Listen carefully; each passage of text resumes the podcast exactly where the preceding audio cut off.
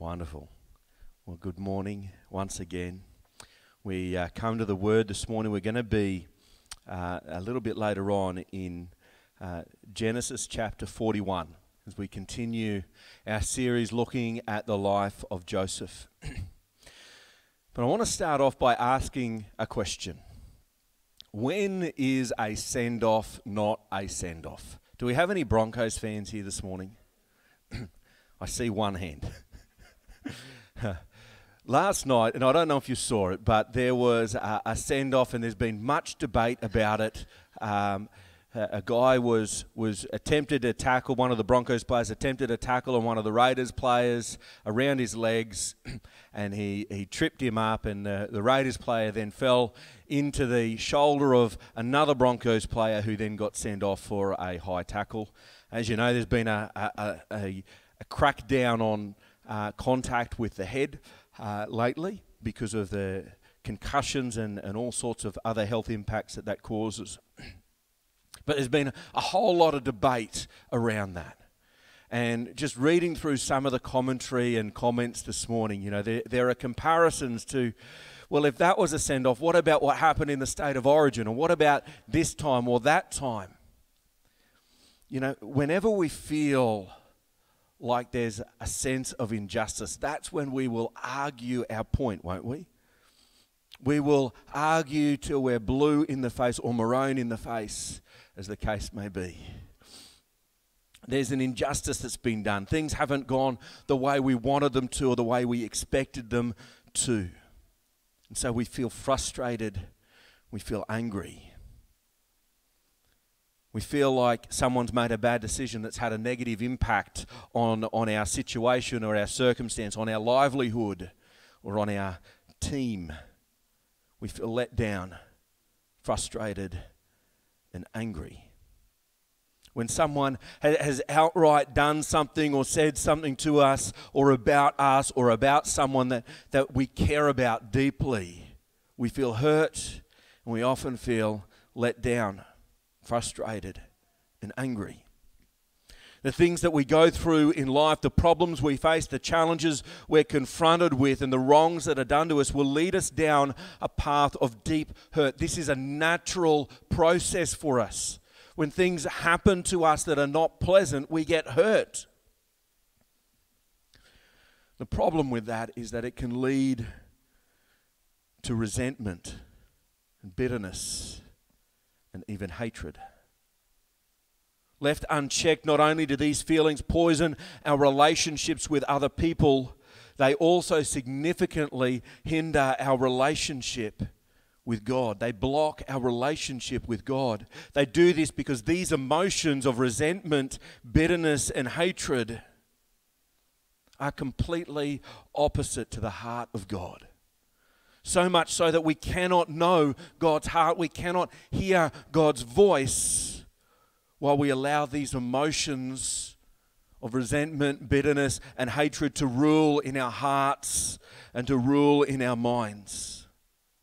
You might feel like, well, what's the problem if, if someone has done something bad enough to me? Don't they deserve to be punished? Don't they deserve to be uh, outcast and isolated? Well, here's the problem God does not want us to be like that. God does not want us to feel like that because those feelings don't lead us towards His heart.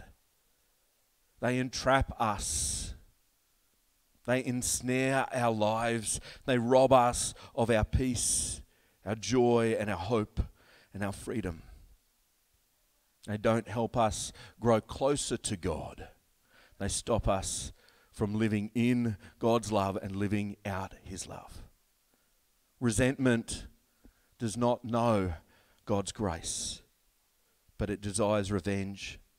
Bitterness does not know mercy and forgiveness, and hatred does not know love. In Ephesians chapter 4 verse 25 to 32, Paul says this, therefore Having put away falsehood, let each one of you speak the truth with his neighbor, for we are members one of another. Be angry and do not sin. Let, do not let the sun go down on your anger. Give no opportunity to the devil.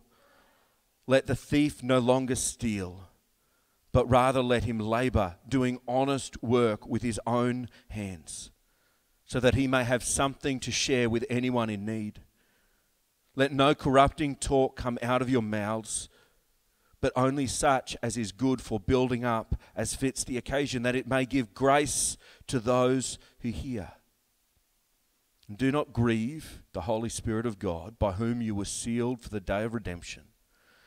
Let all your bitterness and wrath and anger and clamor and slander be put away from you, along with all malice. Be kind to one another, tender hearted, forgiving one another as God in Christ forgave you. You see the, the heart that God that, that Paul is teaching us to follow, to pursue, to put away that resentment, to deal with that hurt and take it before the cross and say, God, this is a problem for me. This is a burden on my shoulders, a weight that I do not want to hold on to anymore, but I want to be led in your ways of bitterness in Hebrews chapter 12, verse 12 to 17. The writer of Hebrews writes this See to it in verse 15 see to it that no one fails to obtain the grace of God, that no root of bitterness springs up and causes trouble, and by it many become defiled. Bitterness, when we allow it to take root in our lives, affects the witness that we have to the lost in our communities, the lost in our neighborhoods. And we have this strong encouragement here to see to it that there is no bitterness in your heart, that the bitterness in your heart may lead others astray, may lead them away from God. Let's, let's look at that in, in the whole context of what the writer is saying. In verse 12, he says, Therefore, lift your drooping hands and strengthen your weak knees. Make straight paths for your feet so that what is lame may not be put out of joint, but rather be healed. Strive for peace with everyone and for the holiness without which no one will see the Lord. You see, holiness of God, the glory of God is not seen merely in our words, it's seen in our hearts. It's seen in our lives. That is where the witness of God, the words of God, have power and application, where the gospel is, becomes meaningful and relevant to the lost. So strive for peace with everybody and for holiness without which no one will see the Lord. Verse 15 See to it that no one fails to obtain the grace of God, that no root of bitterness springs up and causes trouble, and by it many become defiled that no one is sexually immoral or unholy like Esau, who sold his birthright for a single meal. For you know that afterwards, when he desired to inherit the blessing, he was rejected, for he found no chance to repent, though he sought it with tears. Here is a huge wake up call for the church. Jesus said about the sheep and the goats, many will come in that day and say, Lord, Lord, and he'll say, Get away from me, for I never knew you if you're going through a time where for you holding on for bitterness and, and getting rid of bitterness is something that, that you just don't want to do, here is a warning that the writer of Hebrews gives us, likening that, holding on, harboring that bitterness, harboring that anger, harboring that hatred, is like Esau who sold his birthright. You're giving up the blessings of the kingdom of God in order to hold on to a resentment and a bitterness in your heart. Without that repentant heart, a heart that desires God, that seeks God's forgiveness, we cannot be in the kingdom of heaven. We cannot be in the kingdom of God. We do not belong there in 1 John 3 11 to 18. John, the disciple whom Jesus loved, as he, as he so poignantly tells us in his gospel, writes this For this is the message you have heard from the beginning that we should love one another. We should not be like Cain, who was of the evil one and murdered his brother. And why did he murder him? Because his own deeds were evil and his brother's righteous. Do not be surprised, brothers, that the world hates you. We know that we have passed out of death into life because we love the, bro- the brothers. Whoever does not love abides in death. Everyone who hates his brother is a murderer, and you know that no murderer has eternal life abiding in him. By this we know love, that he laid down his life for us, and we ought to lay down our lives for the brothers. But if anyone has the world's goods and sees his brother in need, yet chooses his heart against him, closes his heart against him, how does God's love abide in him?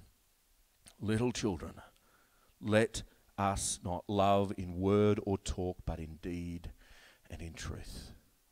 Again, we have this, this imagery, this motif of what matters in the kingdom of heaven, what matters to belong to God, what matters in order to, to receive the blessings of the kingdom of heaven, the, the joy and the peace that we have the hope that we have in eternity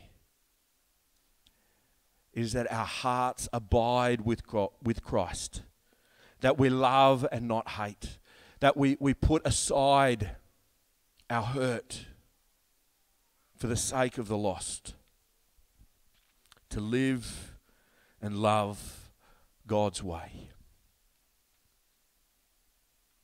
Let's get to Joseph. Joseph has been through some stuff, quite a lot of stuff. If you haven't been with us through our series so far, we've seen how Joseph was the favorite of his father's children. His father had children to four women, uh, and he was the oldest son of his father's favorite wife. And so he got preferential treatment amongst all of his brothers and, and his sister and they hated him for it. They plotted to kill him until one said that we shouldn't kill him, let's sell him. Well, he, wanted to save him, but, but then let. Uh, then, then the plan changed to sell him into slavery. So they slaved, sold him to the Ishmaelites, uh, who then sold him into slavery in Egypt. He's been wronged by his brothers in Egypt. He was bought by Potiphar. And he, he served Potiphar, and everything he did, God blessed him. And, and so Potiphar put him in charge of everything in his household so that Potiphar only had to concern himself with what he ate. Joseph took care of everything else. And then Potiphar's wife made advances towards him. Yet, out of his integrity for his relationship with God, out of honoring Potiphar and honoring this woman, he refused. He refused and he was thrown in prison because he chose the righteous way. He was wronged by Potiphar and he was wronged by Potiphar's wife. And now, even though it's been unintentional, there was the baker and the cupbearer, and he interpreted their dreams. And he said, When you are restored to the cupbearer, he said, When you are restored to the right hand of Pharaoh, remember me. Yet the cupbearer forgot, innocently enough, unintentionally, but still, Joseph has been wronged again. It would be so easy for Joseph to wallow in his problems, to be filled with self pity, to be angry for all that has happened to him to be bitter towards his family for rejecting him, bitter towards Potiphar's wife for trying to use him, and then manipulate her husband to punish him for honor and respect. It would be easy for all his bitterness to fester into hatred towards the cupbearer who couldn't care enough just to make mention of him to Pharaoh in his moment of need. But none of that would help Joseph. In every situation we see Joseph in, we, we see in him a steadfast faith in God. It's his faith and his resilience and his reliance on God that trumps everything else, even his feelings of discouragement. In the worst of moments, Joseph is content to trust in God, to lean on God, and to look to God for guidance and comfort. Even when, especially when things don't make sense, especially when there seems to be no light at the end of the tunnel. Here he has been waiting and waiting for word that Pharaoh has heard, yet nothing happens. And even in this waiting, he relies on God. He trusts in God, that God has a plan and a purpose. If you have your Bibles, turn with me to Genesis chapter 41 and we'll look at our passage for this morning. After two whole years, Pharaoh dreamed that he was standing by the Nile. And behold, there came up out of the Nile seven cows, attractive and plump, and they fed in the reed grass. And behold, seven other cows, ugly and thin, came up out of the Nile, and after them, uh, and, and, stood by the other cows on the bank of the Nile. The ugly, cow, ugly, thin cows ate up the seven attractive, plump cows. And Pharaoh awoke. And he fell asleep and dreamed a second time. And behold, seven ears of grain, plump and good, were growing on one stalk. And behold, after them sprouted seven ears, thin and blighted by the east wind. And the thin ears swallowed up the seven plump, full ears. And Pharaoh awoke. And behold, it was a dream. So in the morning his spirit was troubled, and he sent and called for the magicians of Egypt and its wise men. Pharaoh told them his dreams, but there was none who could interpret them to Pharaoh.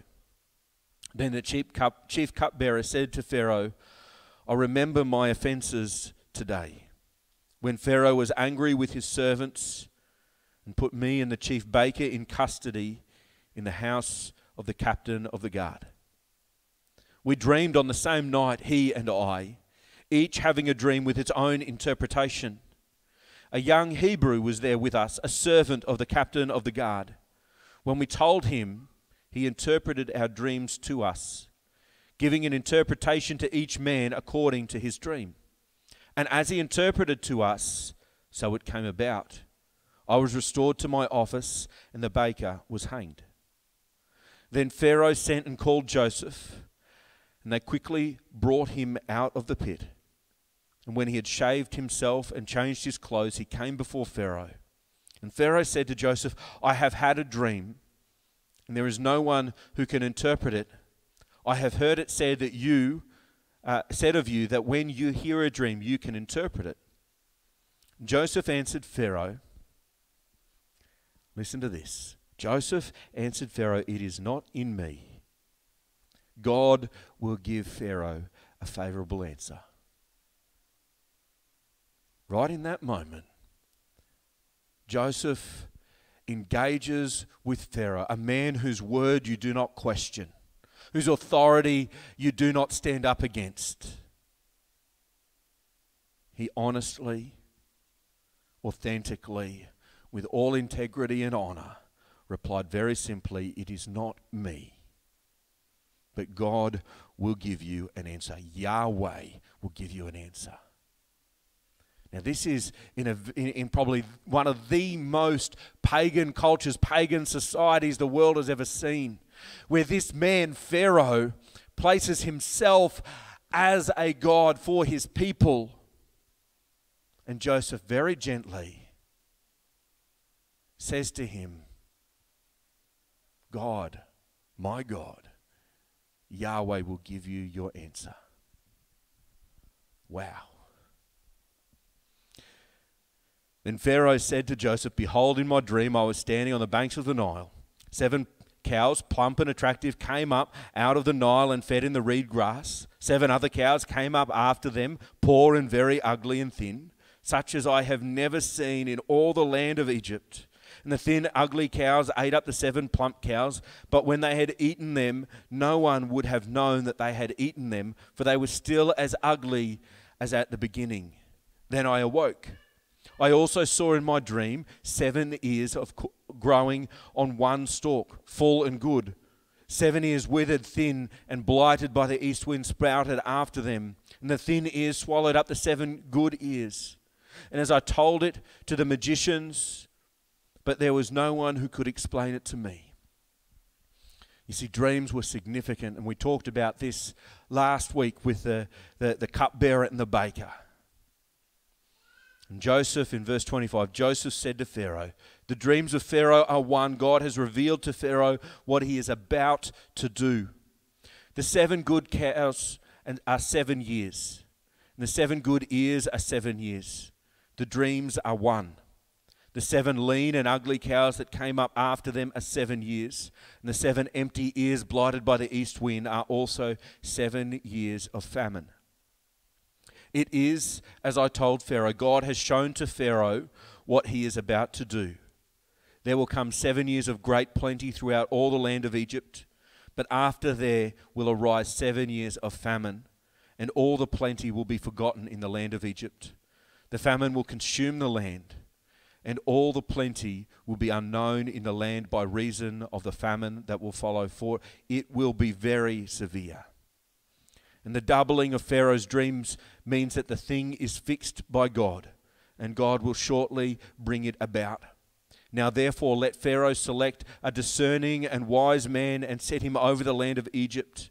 Let Pharaoh proceed to appoint overseers over the land and take one fifth of the produce of the land of Egypt during the seven plentiful years, and let them gather all the food of these good years that are coming up and store the grain under the authority of Pharaoh for food in the cities, and let them keep it.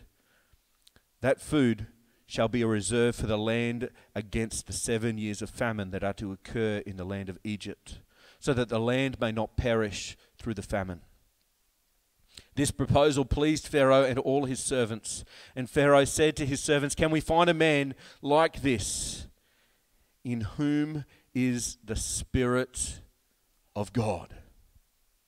And Pharaoh said, said to Joseph, Since God has shown you all this, there is none so discerning and wise as you are. For two years, Joseph has continued to wait in prison. When presented with the task of interpreting Pharaoh's dreams, his motives are clear, his heart is clear. How easy would it have been for Joseph to, to see an opportunity to escape his captivity? How easy would it have been to, to weigh in on Joseph's presupposed ideas about uh, Joseph, uh, Pharaoh's presupposed ideas about Joseph? To take the glory for himself to find a way to escape and get back to his father.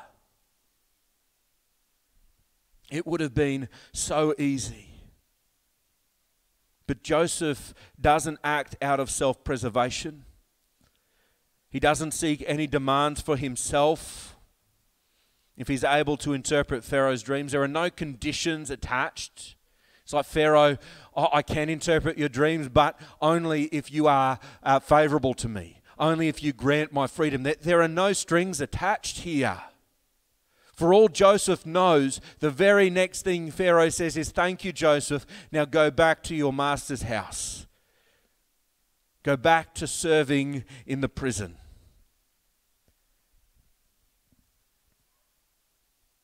He doesn't require any guarantee from Pharaoh that he'll be released. There is no self interest here. Joseph concerns himself with one thing the glory and honor of God. Repeatedly, Joseph reminds Pharaoh so that Pharaoh is under no illusions, so that Pharaoh is not mistaken, so that Pharaoh does not point any or attribute any glory to Joseph. He reminds Pharaoh that this is what God has said to you, not me. It's God. God has done this. God has said this. In verse 25, we see that Joseph doesn't take credit for God's work, but confidently points Pharaoh. He says, The dreams of Pharaoh are one. God has revealed to Pharaoh what he is about to do. It's not an issue of pride. It's not an issue of who is right and who is wrong. It's an issue of glorifying God, letting his power and majesty and righteousness and grace and mercy be known. Joseph speaks to a king who has, represents himself as a god. There is no guarantee of how Pharaoh is going to take this news. but Joseph trusts in his in God's plan. And the witness the witness of God at work in Joseph's life, the relationship between Joseph and God is not hindered by the trials and the challenges and the hurts that Joseph has endured. He has not allowed the bitterness to take root in his heart. And as a result, the high king of Egypt declares can, this Can we find a man like this in whom is the Spirit of Yahweh? We don't know if, if Pharaoh became a worshiper of, of Yahweh, but we know that here is an acknowledgement that Joseph's God is powerful, that Joseph's God is in control. And he seeks then to place the one person he knows who, who can understand and listen to the heart of God in charge of all of his affairs. What an amazing thing. An amazing witness we have here. That because of Joseph's faithfulness, because of his gentleness, because of the tenderness in his heart, because of his, his integrity with his relationship with God, there will be a, a, a, a witness to Yahweh throughout the land of Egypt and throughout the lands beyond for 14 years to come. And, and then more and then more. We all have our own situations, our own circumstances. We have our own hurts and scars, our own pain and anger and frustration. And too often we let that get in the way of listening to God, trusting in God's plan. Too often, when an opportunity comes along to put God's glory on display, we take the opportunity to make it about me, make it about my pain, my fears, my freedoms. Too often it's about my rights, my entitlements. It becomes about what others are doing wrong and the evils of the world instead of the glory and majesty of God. You notice that, that Pharaoh doesn't stand up righteously with a righteous indignation towards Pharaoh and tell him all that he is doing wrong in the land of Egypt. He simply shows the glory of God to Pharaoh with gentleness, with grace. When we have the opportunity to share a deep and personal moment with someone, a moment of honesty, let's make it about God, not me. Philippians chapter 4, verse 7 gives us an encouragement in, in how we approach this. How, how do we prepare our hearts so that in that moment, our, our, fears, our frustrations, our angers, our hurt, our bitterness does not take over, does not, not take front, front place. This is what Paul says in Philippians 4 4 to 7. Rejoice in the Lord always. And again, I will say, rejoice. Let your gentleness be known to everyone. The Lord is near. Do not be anxious about anything, but in everything by prayer and supplication with thanksgiving, let your request be made known to God. And the peace of God, which surpasses all understanding, will guard your hearts and your minds in Christ Jesus. How do we prepare our hearts?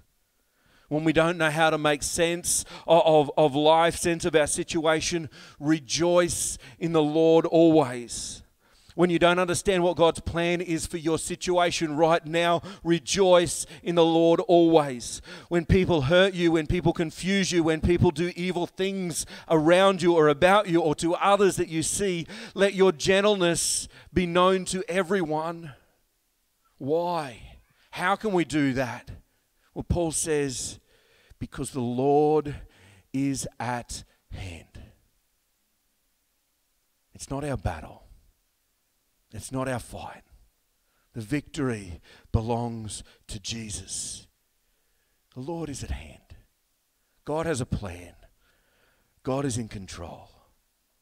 So let that glory be seen, and it is seen through gentleness, through meekness.